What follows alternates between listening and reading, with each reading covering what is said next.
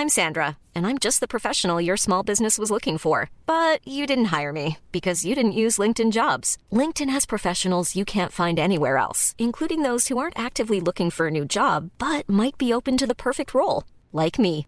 In a given month, over 70% of LinkedIn users don't visit other leading job sites. So if you're not looking on LinkedIn, you'll miss out on great candidates like Sandra. Start hiring professionals like a professional. Post your free job on linkedin.com/people today.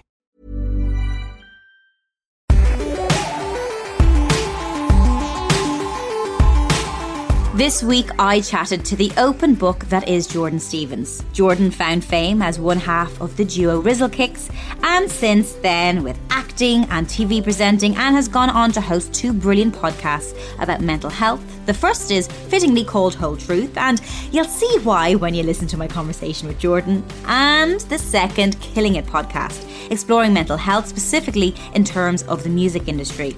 In this conversation, Jordan tells us why he believes that honesty is medicine and why he's drawn to podcasts that delve into the human psyche from leaders such as Russell Brand and Brene Brown. We also talk about cancel culture, the evolution of celebrity, and why Jordan has resorted to chatting to his dog in lockdown. Now, enough from me, let's get cast away with Jordan Stephens. Jordan Stephens, welcome to Castaway. Way. Hey, I got away. Uh, you're in lovely Margate as we speak.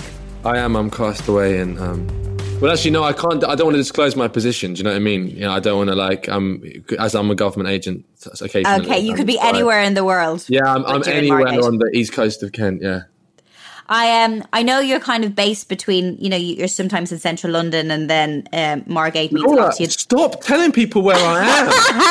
I can I can give you his address. Actually, I'll just tweet about it later Oh, on. mate. Um, but how does it feel to be where you are now? To be out of London, to be by the sea? yeah, it's a dream. London is. I think like I've, I I feel. I love London. It's a great city, but I do feel for people in London right now because it's like it just feels like a like a, a cauldron of paranoia, mm-hmm. and also like also no one like a lot of people don't care. It's like confusing. You have people who are like really freaked out, and then people who are just like living their normal lives. Whereas out here, it's kind of desolate. It's like a ghost town, and it's it's really relaxing and beautiful. And you know, I get I get to have all those little internal zen vibes where I'm like, oh, look at that lovely tree. You know, and some time to yourself. Speaking to a lot of people who've been on the podcast recently, Niall Horan, he was supposed to be like on a big tour now um, in promo for his new album. He says he's kind of enjoying the time, the downtime. Are you are you like that? Because you always have a million things on the go. Yeah. And is this a time just to to be present, take stock? Yeah, yeah, totally. I'm really getting into it. I mean, I, I, I- I have occasional moments of like feeling kind of suffocated, but then hilariously, I actually put the two weeks, the first two weeks of lockdown aside in my diary for about two months prior to isolate. I swear, I, as my, my manager and like some close friends as witnesses, I had been saying it for a while. I was like, I'm going to go away for two weeks from March the 13th because I really just want to get some time to myself. And then a global pandemic happened. So, I mean, I, I hope it's not my fault. I don't think it's my fault. Why did you feel you, need, you needed that time? Just that life was quite stressful to me at that, at that moment. But I didn't, I just wanted to just feel who I was. And now I'm definitely doing that, which is nice. I think the fact that we're all in lockdown, I do think we're talking a little bit more. I, I feel that Yeah. myself anyway. I'm a talker anyway. I, I love a good chat. The one thing that I've really clung on to is that we're all kind of in it together. And I know, I mean, we're very lucky, you and I, even in a privileged position to, to have a home and to be somewhere Yeah. that's safe. But we're all feeling and we're all experiencing uh, the it's same grief. thing. It's grief. That's what I think is was so interesting about the time is of course there's anxiety, but beneath that is grief because we have lost a lot of stuff. We've lost the ability to touch another p- person. We've lost the freedom to be able to sit in groups. We have lost. There's a lot of loss. We've lost the the safety of our future plans, and people have lost people. You know, mm-hmm. and and and it's that is a, that that lives in the body and that is a very real emotional s- scenario that we have to unlock ourselves from and that's why it's really important to pay attention to our feelings and to keep connecting in the ways that we do i have also been speaking to my dog i've been having actual full on conversations with my dog and What type of dog is it? He is a collie retriever. I rescued him a few years ago. And the the weirdest thing about it is I don't think it's anything to do with quarantine. I think I've just, I just think, I think, I think our relationship has just grown in that way. I, have always talked to my dog. I'm always like, "Have you seen my phone? Where are the keys? Do you Where actually? Oh, always talk to the dog. Oh, always. Mate. One day he'll reply back, and that will be a strange day. Um, but. Yeah. I'm definitely uh, very grateful for, for my little dog at this time because I know he kind of keeps the energy and spirits up. Because sometimes it's hard to get up in the morning, and I know I have to get up to let him out go for a wee. Right, yeah. So that that's kind of that gets it going. And as I said, these conversations. I know you mentioned there you touched on lots of things and grief and anxiety and. And you've always been great, Jordan, for talking about things. Yeah. What I love about podcasts, this little space that we've got now, it just feels it feels safe and it feels yeah. like a discussion. Yeah, no, podcast is. I mean, podcasting is an incredible kind of evolution of media. I think. And you're no stranger. I mean, you've you've had two podcasts so far.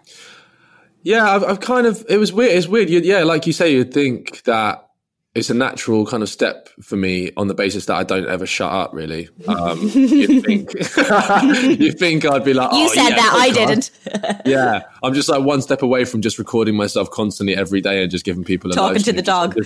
Yeah, I'd appeared on a few episodes of stuff and I, I, liked it. And I do have two podcasts. I have one called Whole Truth, which is an extension of my mental health campaign uh, called I Am Whole, which is really cool. And, and that felt like a natural progression, just opening up a space for people to talk about mental health. I'm actually looking to expand that I'm actually looking to kind of really branch out with with the topics we cover in, on Whole Truth. And and then more recently, I was picked up after doing Whole Truth by Spotify to do a, series called Killing It, which is specifically music and mental health, um, which again has been with, and I present that with a woman called Petra Velzeboer, who's a life coach. Both have been amazing. I, I, you know, some of the episodes of Whole Truth, one particularly with Greg James, uh, really went down. Uh, like was the response was quite vivid. What did you get from doing the chat with Greg James? What was interesting about Greg is that his wife has like actively battled her own anxiety. I don't know. They just it seemed like they were in an environment where they were both encouraging each other to become better people. And I just mm. thought uh, it was very clear in that conversation how passionate he was about that, and that's quite a lovely thing to to hear because support is is essential. So the panic attack was I think just a mixture of tiredness and feeling a bit overwhelmed yeah. and that job is overwhelming sometimes if you let it be overwhelming and I think when I'm when when people are tired you're more susceptible to feeling sad and a bit displaced and like what, the what am I doing yeah so it was that and mum not being very well and yeah I mean that's that's and also lot. Bella is you know you, you, when you marry someone and when you love someone so deeply you feel all of their things as well and she she's done amazingly well with her work in the last few months, but she suffers quite badly with stuff, and you want to. I want to make sure that I'm giving her enough time, and I sometimes don't feel like I am, and just all that stuff. sometimes just, just, just, stuff. Emotionally, it just and sometimes to, just. Uh... I, I remember I just stood in the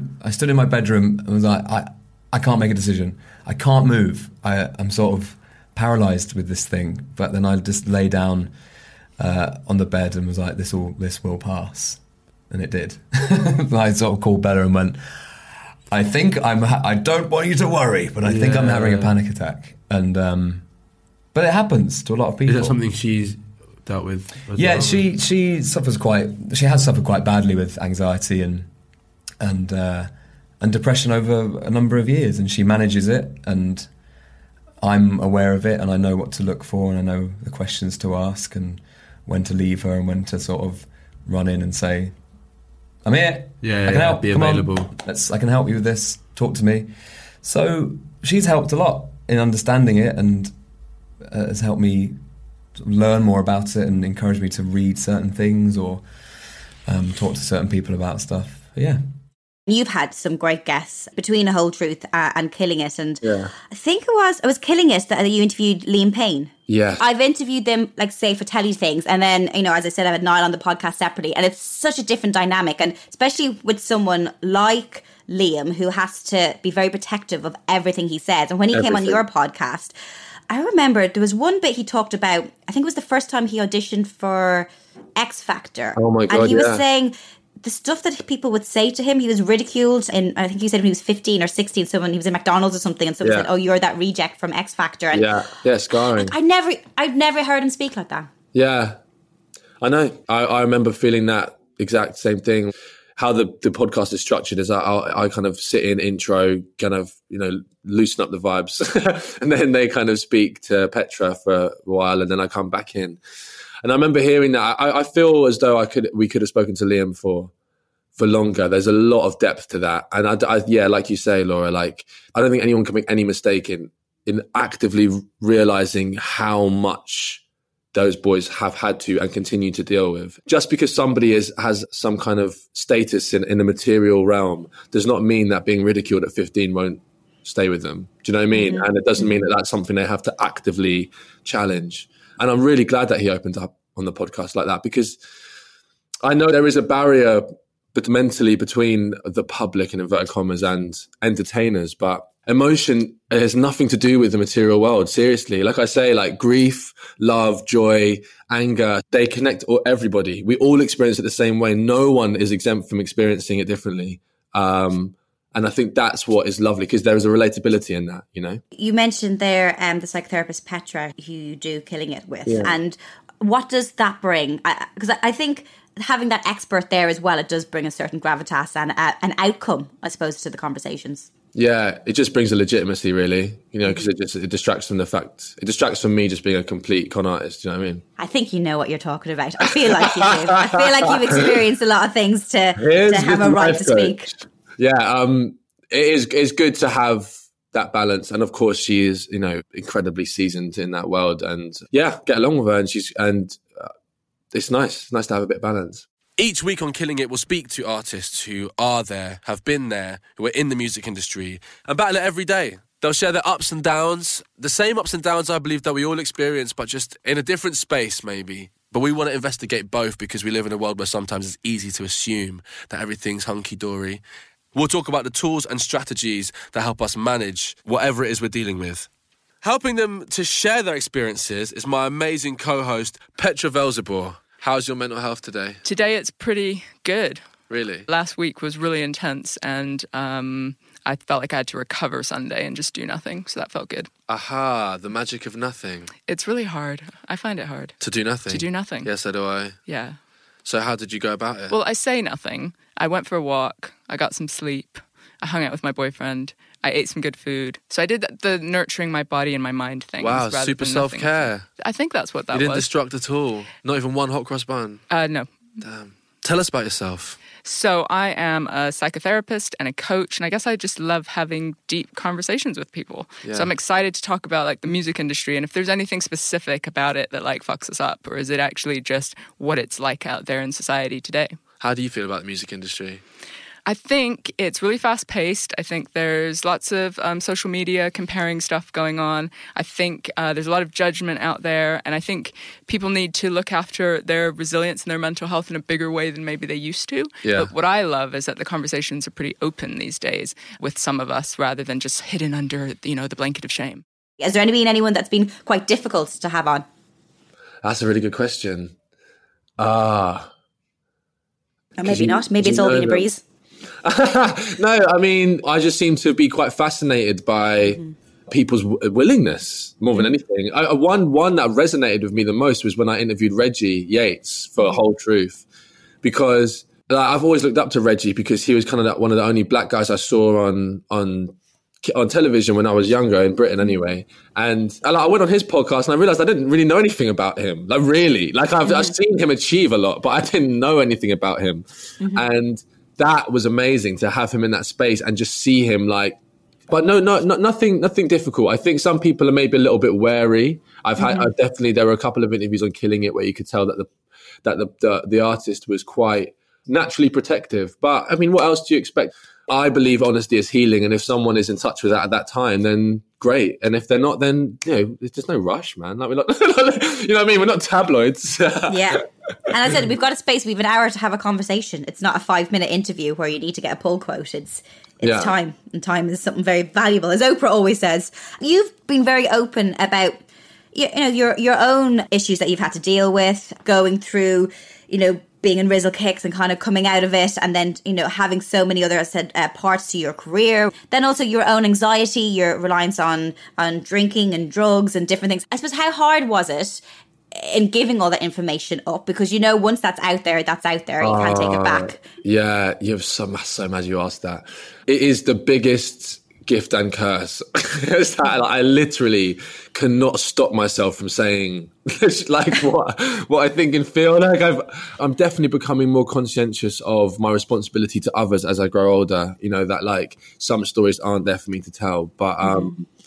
but in terms of my own, I just really, I honestly, honestly, I can't emphasize this enough I believe that when a person is honest with me as, as, well, and when I'm honest to a person, it's like medicine. Like you can tell the difference between someone being honest and, you, and someone being guarded. You just can, even if you lo- intellectually believe what they're saying. You, I feel intuitively, you know whether or not someone's being open, mm-hmm. and and I connect on that level. I love it. So the reason why I, I thought it was so odd that you asked me that question is that I, I barely ever listen back to my podcasts. I don't know why. I think it's something to do with valuing the moment, or or perhaps it's some kind of anxiety that if I had said something that I didn't like, that I would then overthink it and I can't change it. And mm-hmm. it was just something with killing it. I was the first one to be interviewed in, in the first episode to kind of show the format.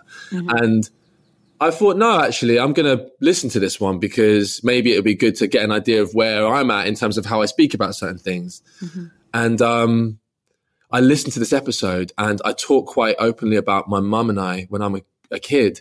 And I, oh God, it actually makes me feel a bit sad when I say this now. But I, I basically listened to it and I said that my mum had these panic attacks and I said that I didn't feel safe.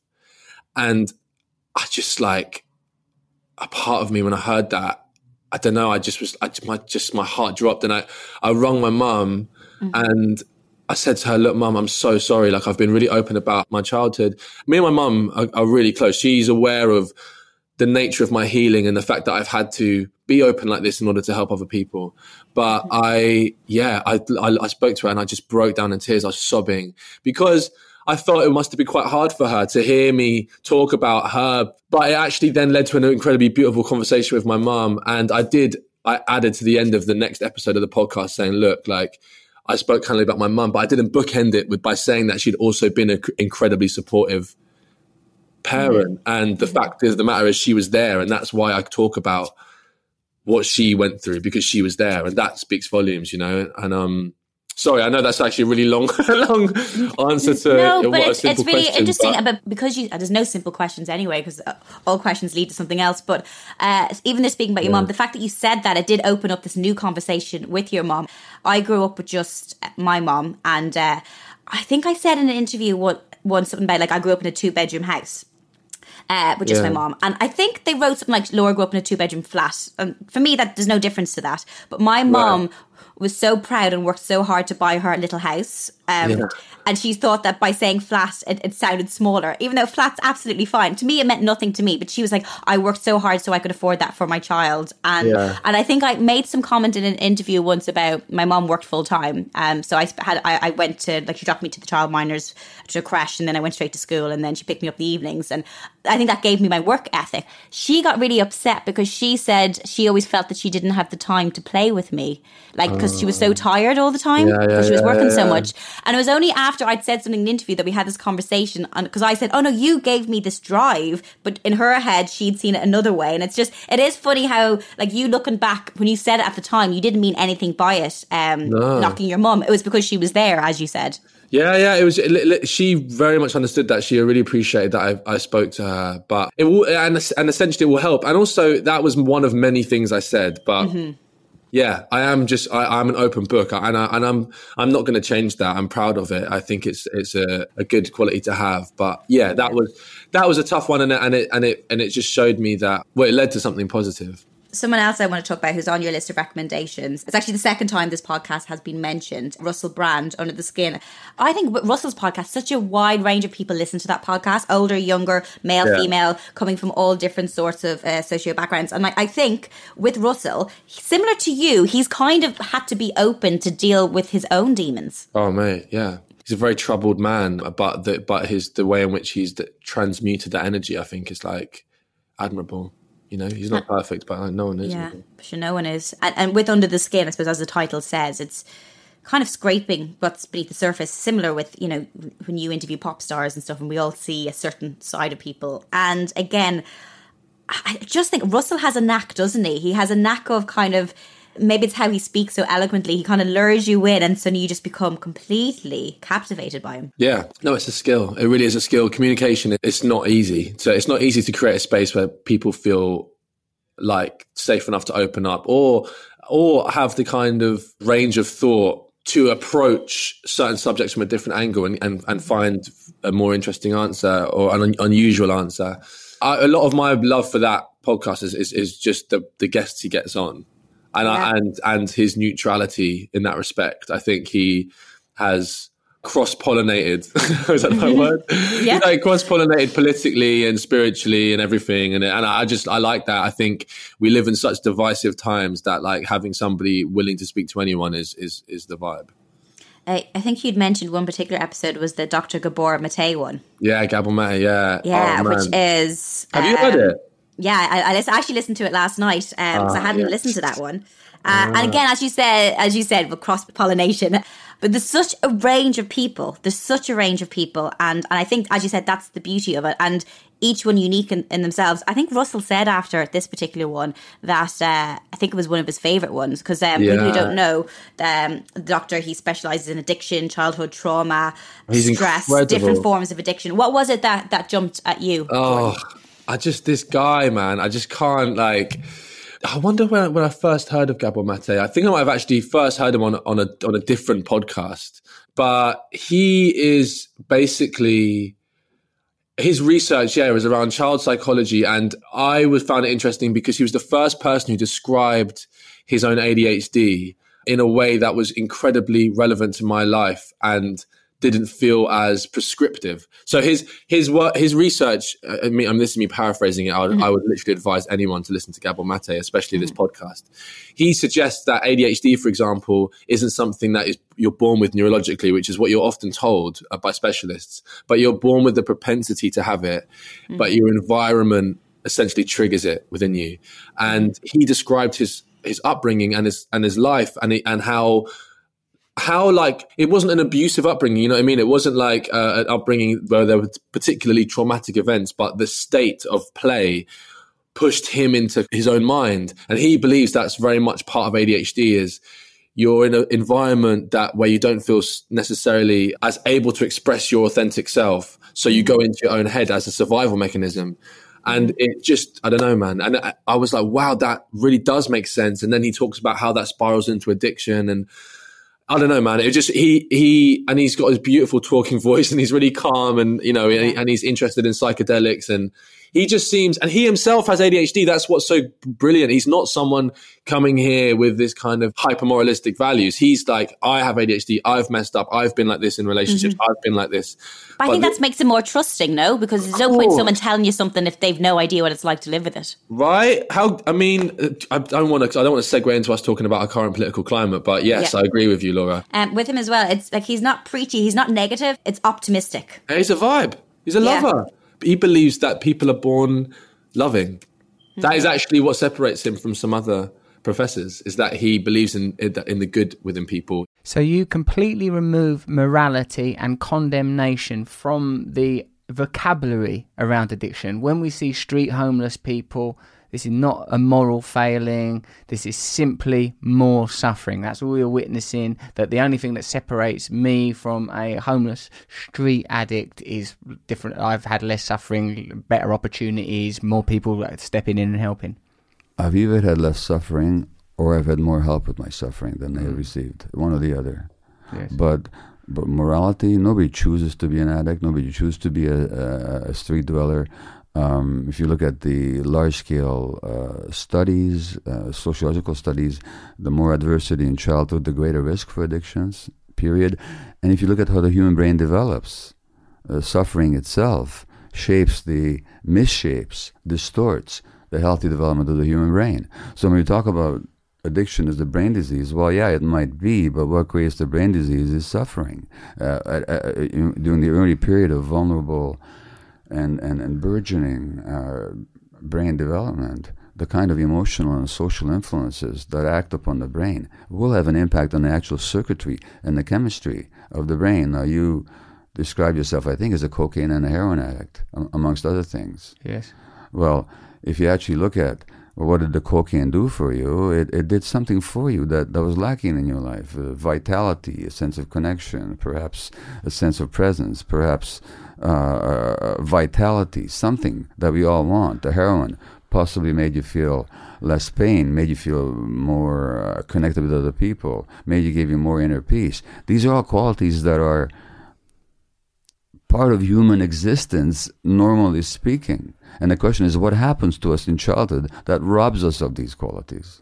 There was a bit in it, he was talking about how society he feels is designed to escape daily consciousness. That's why we 100%. love entertainment shows and like everything we do is escapism. Do you think as a society that we don't look enough at ourselves, that we are trying to run away from something? Yeah, 100%. 100%. It's, it's, we are, we are currently, I believe that we're currently conflicted as a world where. Mm a part of us in ourselves, we inherently understand that we're moving ourselves away from what it means to actually be human. So mm. you have these kind of trends like veganism or like yoga or all this stuff that is, is, based in spirituality but has been westernized but we but we we kind of know we kind of know we want to do it but then to the other extent you know we have devices at our in constantly with us where we can remove ourselves from our feelings. We can distract ourselves. I do believe that there, that we are actively attempting to pull ourselves away from how we feel or, or we're encouraged to. That's probably the better way to say it. Mm-hmm. We're encouraged to. When, when we talk about things and even talking about TV shows and stuff like that, uh, pop stars, whether you're, you know, whether you're on Love Island or whether you're in the top charts and stuff, like we're, we're taught that these aren't people that we, yeah. we, are told to like dehumanize people and then there's that cancel culture as well that if some pop star doesn't say something we like that's it they're gone they're finished. And rather than actually going well why did they say that and what's the root behind it? Yeah i mean there's a couple of things you mentioned there. The, mm-hmm. uh, the the evolution of of celebrity and fame is is an intriguing one. I mean i don't really i, don't, I think nowadays i don't, don't really have much of an a particular leaning. I think i would i you know i want people who are put into that environment to prosper. You know, the Love Island mm-hmm. contestants who have actually really come into who they are and they have something to say and whatever else. I think that's great. You know, if you if you take the opportunity. But yeah, of course, there, there, there is there is a responsibility. I think we have as as a nation, as a culture, to not interact with the, the condemnation and the kind of yeah the the tearing down of of people who are like I say, um, the emotional world is not related to the material world. You can have like a million pound and a, two million followers and be utterly miserable. and I think that is something that you know we can mm-hmm. only grow from understanding. I'm Sandra, and I'm just the professional your small business was looking for. But you didn't hire me because you didn't use LinkedIn Jobs. LinkedIn has professionals you can't find anywhere else, including those who aren't actively looking for a new job but might be open to the perfect role, like me. In a given month, over 70% of LinkedIn users don't visit other leading job sites. So if you're not looking on LinkedIn, you'll miss out on great candidates like Sandra. Start hiring professionals like a professional. Post your free job on linkedin.com/people today. Mother's Day is around the corner. Find the perfect gift for the mom in your life with a stunning piece of jewelry from Blue Nile. From timeless pearls to dazzling gemstones, Blue Nile has something she'll adore. Need it fast? Most items can ship overnight. Plus, enjoy guaranteed free shipping and returns. Don't miss our special Mother's Day deals. Save big on the season's most beautiful trends. For a limited time, get up to 50% off by going to Bluenile.com. That's Bluenile.com. going back to Russell's podcast, there's so many different people he's had on his podcast. And he's had uh, Brene Brown. And then, and speaking of Brene, she's got her own podcast, uh, yes. Unlocking Us. And actually, a lot of the podcasts that you, are picking out and speaking about is just delving deeper into the human psyche. I know. I can't I'm sensing a trend. I'm sensing a trend here. I can't help it. I was looking at my podcast list and I was like, damn, Jordan, That's... like, you don't listen to anything like funny. Do you know what it is? I dip into other podcasts. Like, I do. Yeah there are some podcasts I listen to that are like about facts or like science. Mm-hmm. Like I used to mm-hmm. listen to this one Infinite Monkey Cage or something where it was about quantum physics. That was quite fun. And then that one one about quantum physics. Yeah, that yeah. light one. yeah, no, what is uh, there is yeah, there's something there's something really appetizing about if two people are able to connect with other people. That's amazing. I picked Brene Brown's podcast because I adore Brene Brown. Like I think she's the most watched TED Talk of all time or something. Mm-hmm. And just the she has this, she's just unapologetically herself and it's so inspiring and it's so warm and she's just hearing her talk on Russell's podcast about boundaries and like about how uh, just the, the, the the preservation of the kind of human spirit. I just man, like it's gold. You know, we're, we're in a time when we can hear this, and and then I seen that she had Alicia Keys on. I was actually sent that podcast by a friend of mine, Donna, and and I'm there like, not only is Alicia Keys in a space where I've, I personally have never heard her being op- mm-hmm. open, she's just written a book, but she's being interviewed by Brené Brown, who's like, I know. Do you know what I'm trying, I'm trying to say? Like, who's equally. You can, you can also hear both of them like fangirling off each other. Yeah. Literally, is, yeah, oh, yeah. Man. Speaking of speaking of um, Alicia's one too, you're right. I haven't actually heard her speak like that in that space so openly, talking about her family, talking about relationships, oh, things amazing. that she. And there's one thing she talked about going back to the childhood thing, which I know we've spoken about.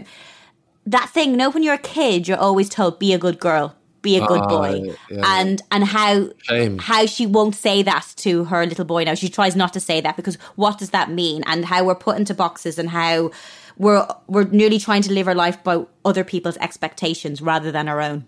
Yeah, literally. Then you started to deal with the music's industry machine, who all had ideas about what you should look like and sound like and all of that. So, in addition to kind of the contorting and figuring out who you should be, you had a couple of other things that, God, I related to so much it was painful. One, you had some good girl stuff.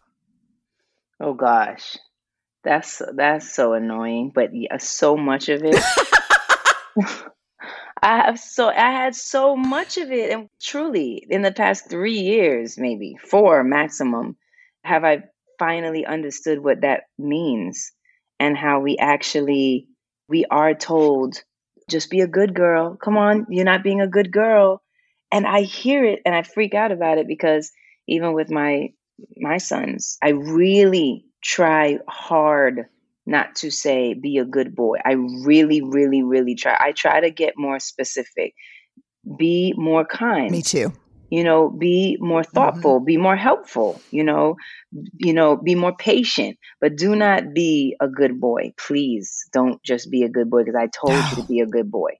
And I realized that that good girl syndrome is all up inside of us so bad and so heavy and we literally will break our necks and to the detriment of ourselves anything so that you will just know that I'm a good girl. Please don't think that I'm not a good girl and we will choke ourselves and kill ourselves to be that. And I truly didn't even realize that. And only in the past four years have I been able to unpack that part. And that's been crazy. So, yes, it's the worst ever. And it's easy to slip back into. It's a weight, isn't it? Oh my gosh.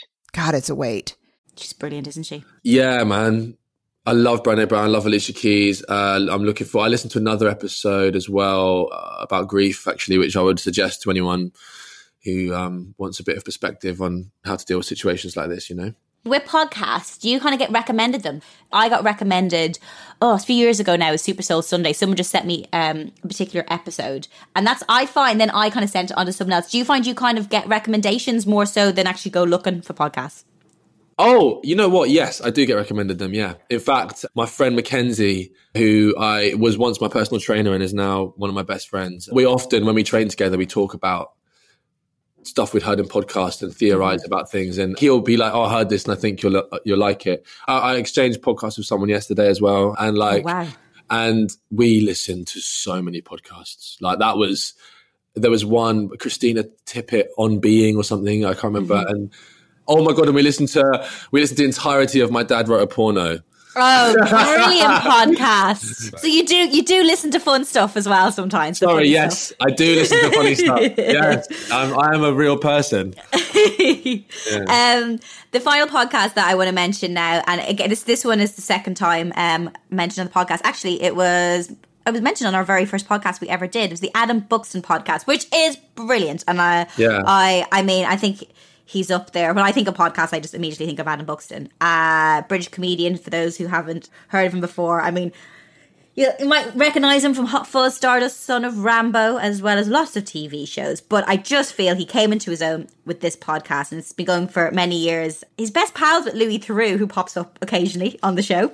And again, mm. when, when Louis on it, you do see a whole other side to him. But one particular episode I want to talk about is with Philip Pullman.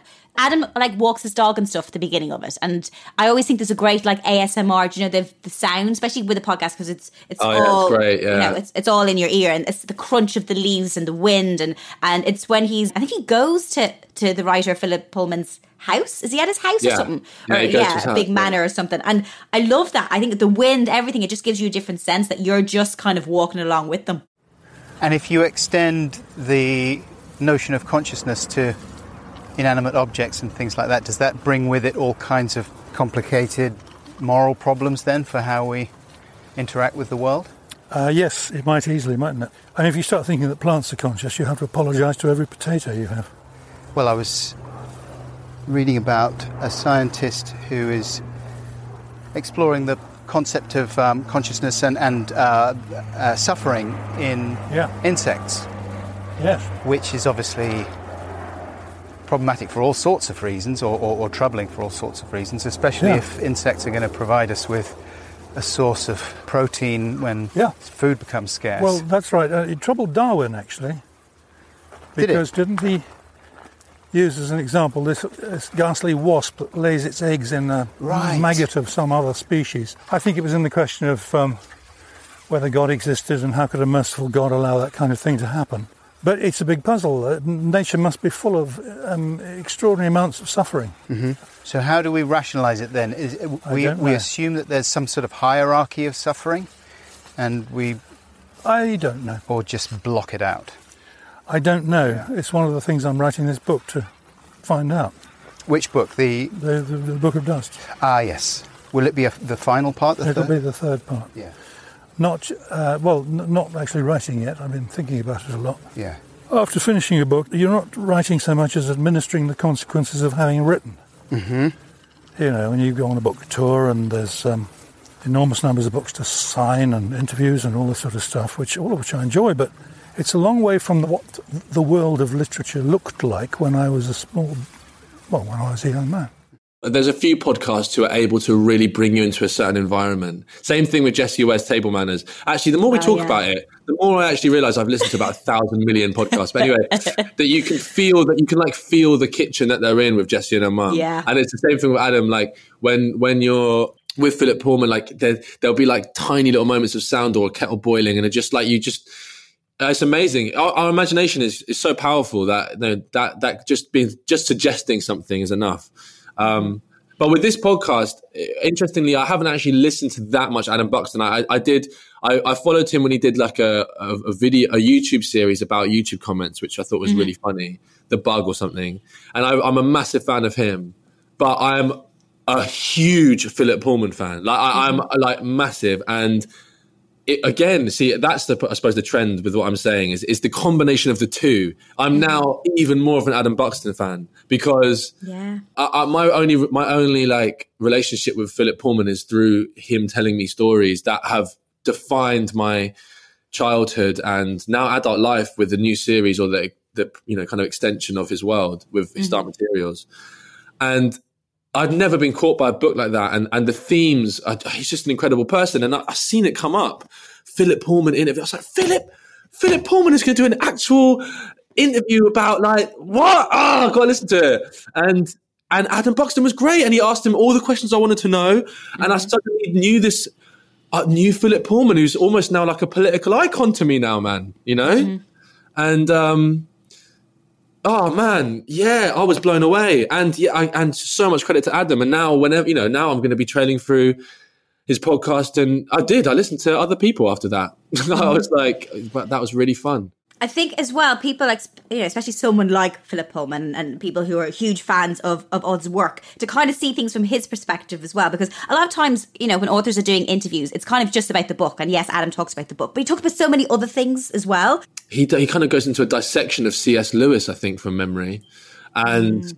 I was like, whoa, I've never heard like I've never heard authors like audibly deconstruct other authors. Like, do you know what I mean? It- Most of the podcasts that I listen to personally, Jordan, would be ones of people I admire and I kind of want to be friends with. Yeah, and then yeah. suddenly, suddenly you feel like it, it, you feel like you've just, you know, without them realizing, just like pulled a chair up to their table and just joined in. yeah, yeah, literally. Have you interviewed yourself on this? Have I interviewed myself? Yeah. Have you like? Have you? About, oh, about what podcast I listen to? Yeah. I think I started out listening to a very specific type of podcast. I said the Oprah ones, kind of maybe would go under self help, but discovery. A lot of Oprah? females, and uh, Oprah's one. I just love Oprah's one. But I think I, I listened to all. didn't even know she had a podcast. Oh, Super Soul. Oh, the Queen. But again, Super she's Soul. Super Soul, but she's similar to Russell. It's such a wide range of people. Like she has the big names, but she has the not so big names. There was one guy, I think it's called Ray Hinton. I'll put it in the notes. Um, basically, he he killed someone and he went to prison and he did his time and he, he comes out now and he does lots of TED talks and it was just fascinating. So I kind of went down the rabbit hole of all those ones. Um, but then since doing this podcast, it's opened me up to. Do you know what I've started listening to? A lot of murders. Oh, And interesting. a lot of there's one called someone suggested it before. I think it was it might have been Rankin I had Rankin on um, the first series. There was one called The Last Days of August about this girl in the porn industry who uh, took her own life, or they weren't sure what had happened. And I went to listen to one episode because I'd never heard of it. I listened to a lot of Serial and all the other ones that a lot of people Yeah, listen to, but not that one. yeah. And I listened to one episode, and then I listened to eight. I listened to all of them in one go, back to back. Whoa, that is that's, that sounds like a great podcast, though. I mean, I lo- uh, yeah. mystery is I, that's the. I mean, everyone wants it, don't they? Everyone wants a bit of mystery. What's Yeah. going to happen next? You have two podcasts, as we talked about. Uh, you've interviewed so many different people. If there was one person that you could sit down with, with a microphone, to do a podcast with, be it for killing it, be it for another podcast, who would that be? If you want to drag someone back up from the grave, you can do that. Oh man, um, yeah, that's a really. I don't know why. Oh, oh, I want to say. I don't know why Say the first thing that comes into your head. That's always the right one. Do you, do you reckon? It's there for a reason. I, I did have one. Well, the first one I said I thought in my head would be Prince. Like if I could bring Oh. someone back from the dead, because it's just the elusivity of some of these people that I find alluring. And the other one would be, I want to say Beyonce, only because she barely speaks publicly, and Mm-hmm. I think that I would enjoy creating a space where somebody less willing to I don't know. I just hear we've heard a lot inadvertently about stuff that she's been through and inadvertently about stuff that Jay Z's been through. And I just, I don't, I would love her to. I feel like everything that I mean, I love Beyonce; she's my queen, but I do feel everything that she does publicly is so PR'd and contrived and has to go Yeah. through so many people. I don't feel like I've ever heard her just no, just have a chat. yeah, just be real. I like, I Yeah. don't- which, which I respect. But you know, if you're asking me about my my dream, I'd also love to speak to an author called Bell Hooks. Mm-hmm. Um, and if anyone has read any of her books, they'll know why I'd want to speak to her. But I, I tried to look up interviews with her, and there's only like one podcast that I managed to interview her. So I think, especially in times like this, she has a really interesting perspective on people. And yeah, I don't think Bell Hooks is actually even her real name, but that would be You cool. can ask her when she comes on your show. Yeah, I should just ask, really. I have a podcast on BBC Sounds as well called Under the Spotlight, um, where Hmm. it's it's more just an interviewing someone about their life, and they're like, "Who's your dream guest?" And I'm like, "Oh, the only person I haven't interviewed, like who I've always wanted to interview, is Alanis Morissette because my favorite album when I was younger was Jagged Little Pill." And it's like, "Oh, we could just ask." I'm like, "Oh yeah," and then we did it. wow. And it's just it's just funny. You're right. Sometimes we just forget to ask. We just assume. Don't ask, you don't get, man. That's what that, that has been my motive for my for my whole life. I found um, before all of this went down, there was something. Oh, that was it. A lot of people were talking about like 2020, like sharing like the, the last decade for them, mm-hmm. Mm-hmm. and I realized that 2010 was would have been the first year where I really gave Rizzle Kicks a go, mm-hmm. and I went back and I searched for emails from 2010 on my like old email account, right? Yeah. And oh my god i just one day i'll go one day i will actually print these out and put it in some kind of book because i think it would be really good for up and comers or like people who are wanting to achieve something because i was shameless. Like I was so I was utterly like I would email anybody and be like, "Yo, this is what I want to do. Like, can we make it happen?" And mm-hmm. sometimes it'd just be like, "What? Like, why? why are you?" They're almost so imaginably f- far away from, like, unimaginably far away from where I was at that time. But mm-hmm. I just mm-hmm. didn't care because yeah. I had that mentality. You know, I you think you've to, lost. Have you lost some of that? Do you think as you get older and go through the industry, that kind of um, maybe naivety but enthusiasm. Yeah. Yeah, I, I, do think I do think I'm more. Well, it's just awareness of your own uh, personal image. I think that's you know I've released solo music recently, and um, you know the response has been nice. But like I know that for somebody who would, if that was their first project, yeah. they would have promoted it more than I did because I was a little bit like I don't know how to explain it. Is it an ego? Is it? Is that wrong? Is it, like yeah, probably or? is. Yeah. Of course, it's yeah. I, I, don't know. I just I'm gonna give myself two sides here. There's one okay. side which is like yeah, probably a pride thing. Like you know, yeah. Ideally I wouldn't want to have to ask people to share my stuff. But on the other yeah. side, it's like I'm not really sure now because of what I've done if it really is about that for me. It's more about just the fact that I'm having something out there, and I'd rather it just grew organically, which um, is, was definitely not my mentality when I was a kid. I used to like graft. I used to graft away. I used to make stickers and I used to make these like packs in jiffy bags where I'd like make it put a CD and I'd like print the cover and print the CD sticker and I made a like mm. a laminated bio. and I'd just go and post it through like record labels doors. I mean, times have also changed now, so most people started that way. Like, you know, yeah. every you, you kind of have to put the graft in. My first kind of break getting in television was winning this MTV competition. And they someone said, oh, I was so jealous when you won that MTV competition. I remember seeing it. And I was like, Oh, did you enter it? And they went, No. I'm like, Oh, like, do, you know, do, you know, what I mean? They're like, oh, I'm jealous because I remember thinking, oh, I'd love to do that. I'm like, but if you if you didn't put yourself up for it, you're not going to oh, have a chance. And I, I think that mentality because sometimes I see things and I'm like, oh yeah, and I'm like, oh, but did I actually do anything? Did I get off my arse myself and do anything about it? Yeah, um, no. So a lot of it does have to come from myself because what I've learned in this industry is people don't come banging on your door most of the time. You kind of have to bang down theirs. Yeah, ultimately, it all it all comes down to the belief you have in yourself and yeah. and and self worth, which is constant maintenance. Oh, do you know one guy who I, I think is fascinating and and and uh, would love to speak to? I don't know if he's ever done a podcast, but there's a guy called Lenny B Johnson. Basically, I was speaking to a friend like last year, and we were talking about um, black cinema and like you know the success of like Get Out and Black Panther and but then there have been like loads of other films that were kind of around the same topic. And, and then we were like, well, wouldn't it be really amazing to see a film about a black inventor? You know, like, like just a film about invention rather than mm-hmm. constantly about, I don't know, potentially re traumatizing ourselves or whatever. But, so I just got into this amazing space of just finding all these incredible black inventors. And then I, I, came across this guy, Lonnie B. Johnson, and he invented the super soaker by accident because Super Soaker. Yeah, yeah, yeah. No, no. Listen, listen. It's it's so. He's I didn't like, expect you to say that. It's so fascinating. No, because he was yeah. a rocket scientist. He's literally. Yeah, yeah. He's literally commercially successful though by making Super Soaker probably make more money in the end. Oh my god, he's, it's what his business is worth like twenty million or billion or something like that, and mm-hmm. like, but he made it by accident when he was trying to design something for an actual rocket, and like, yeah, um, that is a fascinating mind. I feel like that's a screenplay that you could write. You're, okay, Laura, mm-hmm. Uh, is there any way of us copywriting it on this podcast? Because actually, as yeah. I'm saying that, I, I have an idea. I, I, want to make it into a film. I wanted to bring okay. that to somebody. Okay, nobody can copy this idea because you're going to make a call. You're going to copyright that straight away. What does well, he do? You write, you write it down and stick it in an envelope and seal an envelope, and that actually stands up in court. Does it? Yeah. Well, I suppose if we release this quite fast, then I have time evidence. You've got time. Yeah, I'll be like, you heard the fucking podcast, and then you went and made the film. I want my rights. I feel like throughout this podcast, I've given you loads of ideas for different things you're going to do because every time we say something, you're like, oh, wait, hold on a second.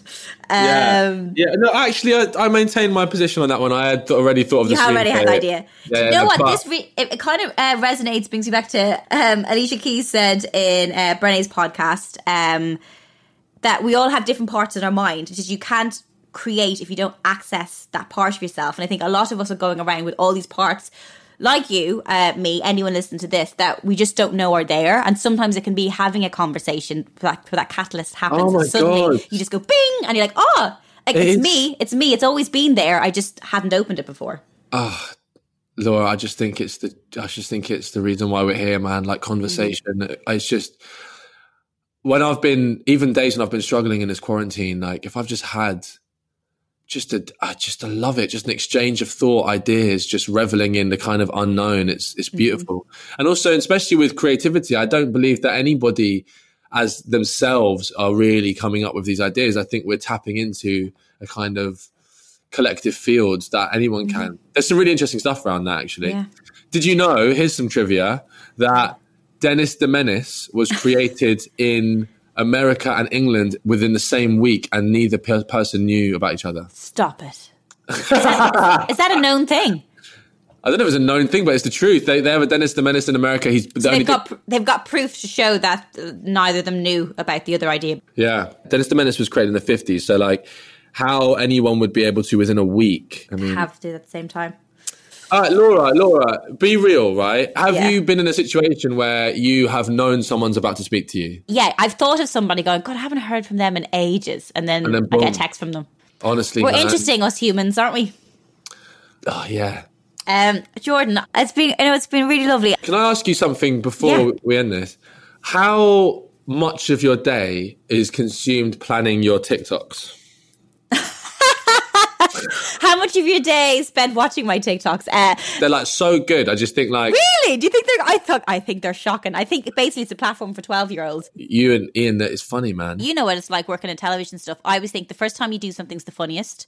Yeah. We don't really plan anything. Half the time you do something and what we did the thing, do you know where you climb over each Are you claiming there's one there's one you're doing these in one take?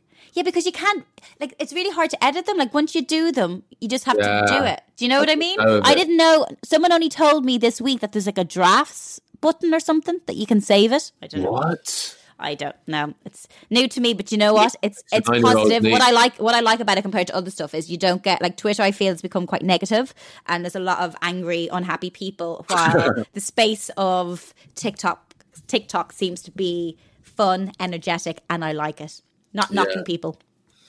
Yeah. Yeah, that is true. Brings you joy. Anyway, I'm going to let you go on this. Thank you. I always love talking to you. I always end up talking to you longer than planned. But um, stay safe. Have you fun. Too. I'll see you on TikTok. We'll yeah. do a little bit of a, a dance battle. Thank you, Jordan. All right, lots of love, man. And that's it. Another episode down as we delve deep into my guest's audio world. I hope you get cast away by today's top podcast picks. Yeah, I just said that, sorry. All of the podcasts we've mentioned today are included in the episode show notes. Now, if you love this conversation as much as I did, please share your thoughts by leaving a review. And if you'd like to receive weekly installments of Castaway delivered straight to your phone, hit the subscribe button. Until next time, that's it from me. Take care.